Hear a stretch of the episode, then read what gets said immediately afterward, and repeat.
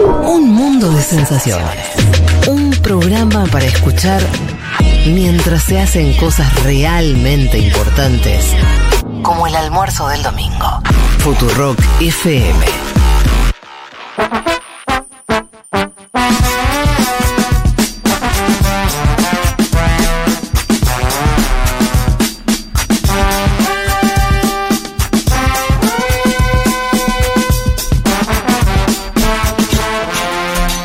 Eh, también teníamos eh, pensado hacer este un picado de algunas noticias que estuvieron ocurriendo en nuestra región, en América Latina, saliendo eh, por lo menos un rato de- del conflicto este, árabe-israelí o palestino-israelí.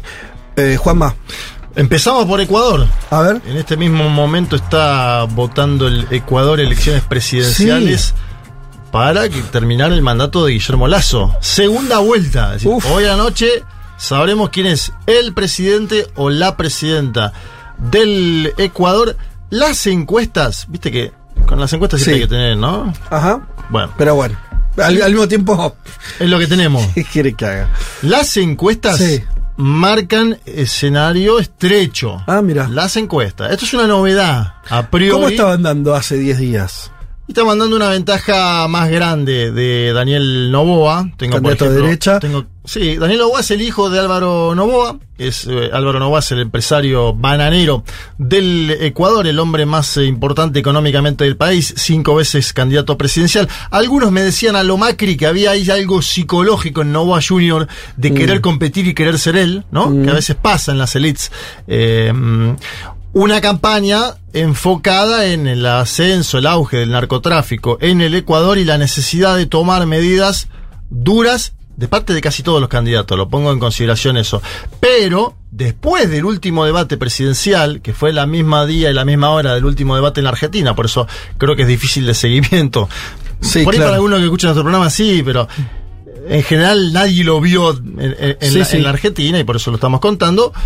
Hubo un Novoa que se esperaba que esté más firme, Ajá. bastante más lento, y hubo una Luisa González intentando separarse de- del legado, entre comillas, ¿no? De Que- Correa. De Claro, Correa. pero es algo, es algo lógico en segundas vueltas. Ujú. Digo, acá si llega a segunda vuelta Sergio Massa, se va a despegar, en comillas, ¿no? Del Sí. kirchnerismo. Vos tenés que avanzar hacia un espectro más grande de la población. Esto es comunicación política ABC1, les diría. Si quieren escuchamos un poco de Novoa, me interesa escuchar Novoa porque fue una... Ustedes bien saben, ¿no? El problema de seguridad que tiene el, el Ecuador a partir del avance del narcotráfico. Novoa no solo... Estábamos hablando de la tecnología de otros países. Novoa no solo dice que va a implementar tecnología de Israel para la vigilancia ciudadana. Mirá. Atención, lo cual es un dato, porque no es agua. Está diciendo tecnología Sí, para sí, sí, vigilancia, ¿eh? Sí. Tecnología para vigilancia. Y además habla de esta propuesta muy polémica de las cárceles barcazas, que son Ah, embarcaciones, embarcaciones donde él quiere meter presos, Que están en barcos, en, el- en- en- en el mar. sí, en el agua continental ecuatoriana, pero en el límite, te diría. O sea, lejos. Lejos. Como si fuera una isla, ¿no? Sí, a ver, existieron cárceles en islas, existen Sí. cárceles en islas. Mandela estuvo en una cárcel en una isla. Eh, La isla Martín García. Bueno, Claro. claro. en su momento la isla Martín García, ni más ni menos. Eh, esto ya es un paso más, me parece, ¿no? Sí, yo no, no escuché nunca lo de los barcos. No Bueno. sé si habrá alguna experiencia. Escuchamos a Daniel Novoa, ¿les parece? Por favor. Lo esencial es la clasificación de estos grupos. Estos grupos no son organizaciones urbanas como ellos dicen, sino son narcoterroristas y están financiados por el narco. Causan terror a las familias ecuatorianas y desestabilidad total en la soberanía ecuatoriana. La vigilancia ciudadana en los barrios, en los sectores urbanos marginales, es, es clave. Con tecnología del gobierno de Israel vamos a trabajar en conjunto para ese tipo de vigilancia e identificación correcta. Establecer también una agencia nacional de inteligencia que sea única y que se reporte al presidente de la República para que dé la receta y las medidas de acción para las fuerzas de reacción que son la policía y los militares. Segmentación adecuada de cárceles, separar hombres y mujeres totalmente de las cárceles, un sistema transitorio de cárceles barcazas y tener totalmente aislado al 17% violento que es, es la población de nuestra Gracias. Oh, es- Viste en el debate Sí, que sí. a- acá en la Argentina no existe ni el pipipi ni el ah. ¿Cómo te- que no? No, es el moderador que dice tiempo. Ah, nosotros No, vemos en pero el- una el- chicharra- Hay una chicharra, una ¿eh? chicharra ¿Se hizo, sonaba. no? Sí, sí, Sí, Sí, me da la sí. sensación de que es el moderador. Bueno, no importa. Es un un- debate que no. no. Está bueno igual ver otros debates para. Eh, Qué apaciguado. o- sí, muy somnífero, ¿no? Muy soporífero. Había que ponerlo en velocidad. Me decían que se 1.5. esperaba más de este hombre, ¿no? Eh, y Luisa González cambió el enfoque, lo decía antes, ¿no? Luisa González primero le habló a su base en la primera vuelta electoral y ahora le... ha- Porque claro, ella hablaba mucho de la década ganada, lo que hicimos en su momento, lo que supimos hacer, el Ecuador que teníamos. Y le dijeron, en la- el comité de campaña, lo cual tiene toda lógica, en esta segunda etapa tenés que hablar de lo que vas a hacer a futuro Claro. y diferenciarte. Obviamente esta es una diferenciación con, con su principal asesor y expresidente, Correa. Pero esa, esa diferenciación es porque efectivamente va a buscar como diferenciarse en el sentido de decir, eh, no sé, ser crítica o lo que sea, o algo, te digo porque, de- por ejemplo, en el equipo de masa también dicen que, que va a ser así, eh, Sí. si hay un balotaje. No, eh, pero no por diferenciación con el kirchnerismo por ahí, sino que es estaba más centrado en la persona. Es como decir, bueno, ahora, en el Me último mí, tranco, gobierno yo. no, pero sobre todo tengo que yo mostrarle a la ciudadanía quién soy yo. Bueno, creo que va como por el- ahí. ah, ok. Si bien. querés escucharla ella misma, a ver. A ver. González. Mi pregunta es, cuando fue la era de su principal asesor, el expresidente Correa, justamente se eliminó el aporte del 40% del Estado para el pago de pensiones jubilares. En un potencial gobierno suyo, ¿usted qué haría? ¿Volvería a tomar esa medida, lo que hizo en su momento su principal asesor? En 60 segundos, candidata, su respuesta. Gracias, Ruth. Quiero eh, ratificar. La candidata a la presidencia de la República soy yo. Quien está aquí frente al pueblo ecuatoriano es Luisa González, no Rafael Correa. Bueno, ahí está, una diferenciación que después se acentuó Ajá. en un programa. Como te diría, a ver, eh, el método en la Argentina, hay un programa que se llama Ingobernables en el Ecuador, que conduce una periodista, Alondra Santiago, nacida en Cuba, pero que vive en el Ecuador, donde le preguntaron por este vínculo, ¿no? ¿Qué- ¿Quién va a gobernar? ¿Cómo es? ¿Qué va a hacer la justicia? ¿No? Porque también estamos hablando de un hombre que está condenado en el Ecuador, él dice por causas ilegítimas, que no las, no las soporta, pero está viviendo fuera del Ecuador. Y González propone una asamblea constituyente. Entonces la pregunta que hace la derecha, Alondra González no es de derecha, es progresista, pero la pregunta que hace la derecha ecuatoriana es que todo esto es para permitir la vuelta de Correa al, al Ecuador y un indulto presidencial. Hay dudas sobre eso. Luisa González contestaba lo siguiente, a ver.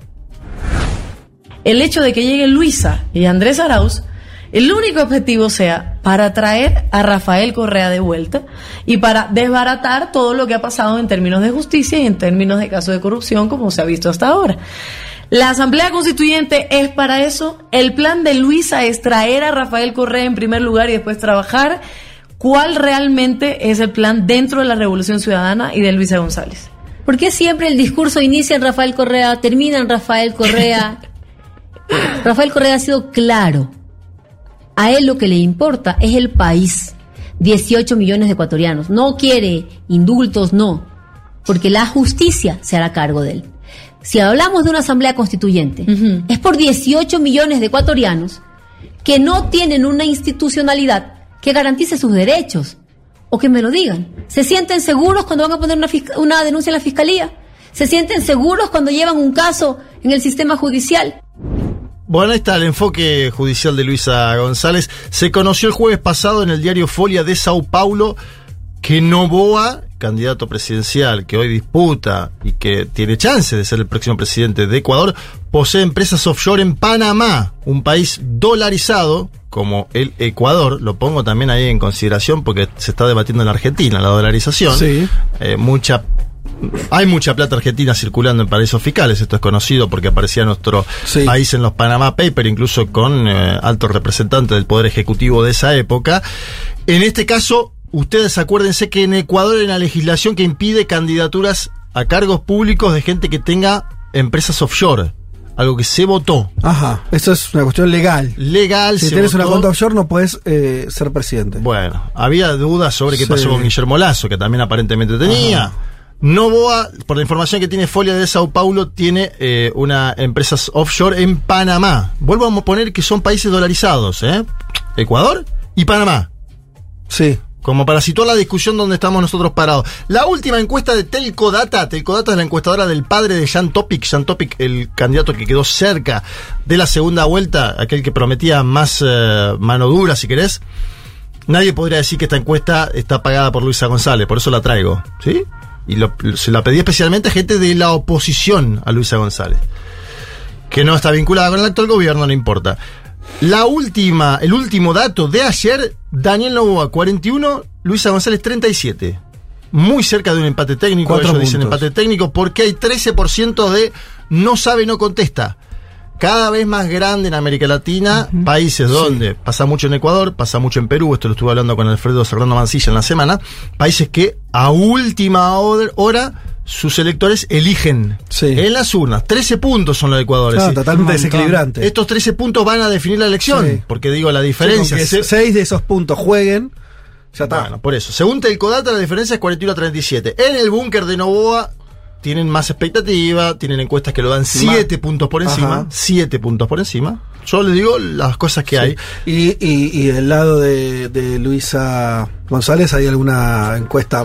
O sea, Ellos no, un- notás, notás más, hablas con gente de ellos que Están mucho más entusiasmados que hace dos semanas. Ah, bien. Este es el dato. Bien. Están mucho más entusiasmados hoy que hace dos semanas. Nos, nos habían dicho hace, verdad, hace un mes, ponele. ¿Cuándo fue que tuvimos a.? Gabriela, estuvo hace un mes acá. Antes estuvo. No, no estaba con un ánimo triunfalista, digamos así. no, no. Pero fue antes de la primera vuelta eso. Sí, sí, sí, sí. Antes de la primera Antes de vuelta. la primera vuelta, sí. Bueno, pero la primera vuelta no fue buena para, para el correísmo. No fue buena por la proyección, pero el candidato que entró, ellos lo caracterizaban como más débil, Novoa, Ah, que Jan Topic. A Topic lo veían como llega y gana la elección. Sí. Y es cierto que puede haber sucedido algo así, si querés, dentro de la estructura de la segunda vuelta. panorama incierto entonces. Yo creo que es panorama abierto. Si vos me tenés que decir por la historia quién debería ganar hoy, yo te digo Novoa. Pero la última semana de González para mí fue buena. Y por eso digo, las campañas, los- lo- hay gente que se equivoca, porque Novoa fue al debate, dicen que lo sobró al debate Novoa. Ajá. Y se notó eso. Luisa González lo preparó en México durante cuatro días con Fue a asesores. México. Eh, Fue a México porque Correa está siempre en México. Entonces la- ella se intenta diferenciar. No, no, al pero gran qué público. particular, ¿no? Bueno, la candidata a México. Fue a México porque estuvo el encuentro del grupo de Puebla, además, Ajá. y porque Luisa González se juntó con Claudia Sheinbaum, que va a ser candidata de Morena. Yo creo que hay un Ah, hay un polo de mujeres en América Latina y en esto la Argentina está afuera por cuestiones obvias, Brasil está afuera porque gobierna Lula, el Cono Sur está fuera de todo este debate, salvo que Carolina Cose gane la interna del Frente Amplio. ¿Qué está? Xiomara Castro. Xiomara Castro, Claudia Sheinbaum con posibilidades, en este caso si llega a ganar hoy Luisa González, estamos hablando de otro momento, ¿no? Del liderazgo femenino en América Latina. Bien. ¿Íbamos a saltar a algún otra, algún otro lugar de la región? La verdad que lo de Uruguay, yo les digo, eh, pegó A poco ver. acá porque obviamente... es lo de está- Uruguay? bueno, en Uruguay hay un escándalo de dimensiones que salpica al oficialismo de la calle Pou, que es una imputación con prisión preventiva de un senador llamado Gustavo Penades, hombre que había sido denunciado, escuchen bien ustedes, meses atrás por abuso sexual infantil, ¿sí? Lo pongo en consideración eh, abuso sexual infantil. Una denuncia que había hecho una militante de su propio partido, el Partido Nacional, Romina Celeste Papazo, en marzo de este año en la calle Pou, que lo conoce hace 30 años a Penades, lo apoyó públicamente, ¿sí? Eh, y lo hizo también lo propio un, el ministro del Interior, Luis Alberto Heber. Y este martes 10 se conoció finalmente la imputación de Penades, Ajá. Imputado por 22 delitos de ¿Él está, tiene un cargo del gobierno o no? Senador. Es senador. Ahora no, ex no, senador. no- no es funcionario. Exacto, eso también es la diferenciación que va a buscar hacer Claro, el claro. gobierno de la calle Pou. Habló el presidente del Uruguay, lo quiero que lo escuchemos y después vamos a escuchar lo del Frente Amplio también, porque el Frente Amplio da la disputa sobre lo que sucedió con Penades en términos discursivos. Escuchamos al presidente de la calle Pou esta semana después de la imputación de Penades. Se podrán imaginar que no es un día un día fácil, es un día muy muy triste, muy triste porque de confirmarse en una sentencia esta situación, obviamente es una persona que que la desconozco, no es la persona que uno conoció, obviamente habría una mentira al respecto cuando uno pregunta y le dicen la respuesta que es eh, no se adecua. Y después por el tipo de, de situación que estamos que estamos viviendo. O sea, de, de confirmarse, aquí hay eh, una situación de vulnerabilidad de, de menores. Entonces, es un tema serio, es un tema grave en lo institucional, eh, en lo que hace a los delitos cometidos, aparentemente cometidos, y después en lo, en lo personal podrán imaginarse que no es un día, no es un día fácil. Bueno, se lo escuchaba golpeado a la calle Pou, porque es, es su base de flotación, digamos, un hombre muy cercano a él, de mucha confianza, Ajá. que él cuenta que le preguntó muchas veces, ¿qué hiciste vos? No, yo no hice nada, yo no hice nada. Cuenta eso la calle Pou, digo, Pero no aparece un discurso de protección. No, no aparece un discurso de protección porque fue imputado por 22... Claro, o sea, eh, hubo una primera denuncia y después saltaron otras 21 personas claro, más. no. En la primera denuncia hubo un blindaje del Partido Nacional. Esto me queda claro porque lo escuché a Luis Alberto Heber, el ministro del Interior, que Ajá. no le quería a las víctimas. Y por eso mismo el Frente Amplio, de la mano de una senadora llamada Silvia Nane, fue al Pleno, porque a este hombre se lo expulsó apenas de ya, ¿no? Este hombre está imputado, se lo ha expulsado. Del Senado. Se lo expulsó del Senado y el Partido Nacional lo expulsó de la fila Bien. del Partido Nacional, como se debe hacer en estos casos, Sí. digo, donde hay una imputación, 22 delitos. Escuchamos a la senadora del Frente Amplio, Silvia Nane, porque a- ella le apunta a la calle Pou, nada más y nada menos que el presidente del Uruguay. El presidente de la República, Luis Alberto Aparicio Alejandro Lacalle Pou, tiene que pedirle perdón a las víctimas antes que nada, ya mismo. Miren, puede llamar ahora mismo a la prensa de nuevo y pedirle perdón a cada una de las víctimas que lo vieron en prime time. Decirles que el presidente de la República no les creía. Bueno, vuelvo a decir, un caso que está pegando fuerte en el Uruguay, con mucho, muchas horas de televisión sobre el tema, obviamente que tiene un impacto, Fede, esto como, como pasa en cualquier sociedad donde alguien muy cercano a las estructuras de poder es imputado de delitos tan, pero tan graves, ¿no? Vamos ahora a Venezuela. Pero quería agregar Sí. algo de Penades, Ah, porque dale, estuve dale, dale. leyendo eh, una nota que le hicieron en el país, pero que, el, que ahí dicen que en un semanario el tipo sigue declarándose inocente con 22 testimonios que lo acusan Sí, de abuso. y ya preso, Y prisión el tipo dice, tengo la tranquilidad de que después voy a escribir algo para Netflix y me voy a hacer millonario porque soy inocente. O sea, ese tipo de discurso tiene el... Sí, sí, no, o sea, increíble. bueno, perdón, eh, pero quería agregar eso porque no, me parece pero una basura el tipo de lo que Está está bien haciendo. para mostrar un poco, ¿no? El nivel de negación que tienen algunas mentes Igual. perversas. Che, Eh, eh, ¿a dónde nos íbamos? a Venezuela, ¿saben por qué? Antes te cuento una cosa que lo tengo que decir porque Dale. acaba de llegar, lo acabo de ver. El señor Matías Tártara, vos lo conocés. Sí, claro. Un oyente caracterizado de esta ¿Qué está en la playa, en Claromecó? Dice, ya arrancó la temporada de playa. Y ahí manda unas fotos de él, ¿Qué está muy haciendo? pancho, tirado en una reposera, eh, con una, visera, Ah, visera. de Futurock, una gorra de Futurock, disfrutando ya del mar en Claromecó. Qué, qué vivo Tártara, ¿no? Porque en junio, Así julio la tiene ¿eh? mucho frío, pero ahora ya a partir de acá, octubre. Bien, le decía a Venezuela, presten atención a esto, va a haber elecciones de eh, la oposición venezolana, internas. Se encamina a que la elegida sea nada más y nada menos que María Corina Machado, Ajá. pero que está inhabilitada por el gobierno de Nicolás Maduro Moros. Ella quiere seguir disputando la elección. Hay otros que le dijeron, no da. Ella dice, yo voy a ir. Incluso más. ¿Ustedes se acuerdan del partido Voluntad Popular? Sí. De Leopoldo, Leopoldo López y Juan Guaidó, uno de los partidos fuertes de la derecha venezolana, ¿no? Juan Guaidó, presidente autoproclamado. El candidato de Voluntad Popular era Freddy Superlano. En la interna. Ajá. Se bajó. Para apoyar a María Corina Machado. Capriles se bajó esta semana. Esta semana se bajó. Capriles, que fue candidato presidencial no solo contra Hugo Chávez, sino también contra Nicolás Maduro Moros. Acuérdense ustedes de la elección de 2014. El escenario es este. María Corina Machado parece encaminarse a un triunfo en una interna donde después la justicia venezolana, uno tiende a creer que le va a decir usted está inhabilitada. La estrategia de ella es ir, ir, ir, lograr algún apoyo internacional y después a partir de eso que Maduro ceda. ¿no? Claro. La gran duda que hay es, ¿va a ceder Maduro después de lo que fue la elección del 2018? Le- Claro. También afrontar una elección presidencial de vuelta sin legitimidad democrática es un problema, ¿no? Y si no sé, ¿qué hace la oposición? Dice, Exacto. bueno, busco a otro candidato que pueda competir y le ganamos o Pero están no todos participo. Claro. Hay algunas fichas que no están inhabilitadas, fichas como le dicen en Venezuela. El gobernador de Zulia, por ejemplo, Manuel Rosales, no está inhabilitado. No Está se bien. descarta. No es una forma de hacer. andar buscando quién no está inhabilitado. No, ¿sabes? Vos me preguntás, yo te contesto lo que No, pero veo. claro, claro, digo, Capriles está inhabilitado, Machado está Capriles y inhabilitado. Machado están inhabilitados. Eh, vamos a escuchar si quieren a María Corina Machado, porque ella dice, yo voy a ir, vamos a ganar, pero, pero, dice, no es una elección limpia si hay un ciudadano que no se pueda presentar. Claro. Deja abierta el paraguas. Escuchamos a María Corina Machado. y a mí me emociona y me compromete aún más con estos valores que compartimos con la sociedad venezolana y con este camino que tiene un solo destino, que será la liberación de Venezuela y el regreso y el regreso de nuestros hijos, el regreso de nuestros hijos a casa y no puede haber una elección limpia y libre si hay un ciudadano que el régimen le impida a la fuerza ser candidato a dicha elección. Bueno, estaba María Corina Machado. Quiero mostrarle nada más un último audio y con esto nos vamos. eh, de Nicolás Maduro Moros. ¿Ustedes se acuerdan que Maduro tiene una tradición que es a fin de año, en octubre, baja la persiana? Empieza la Navidad en noviembre, no sé qué locura hace. ¿Querés escuchar? A ver. Nicolás. Bueno, hemos tenido navidades cada vez mejores.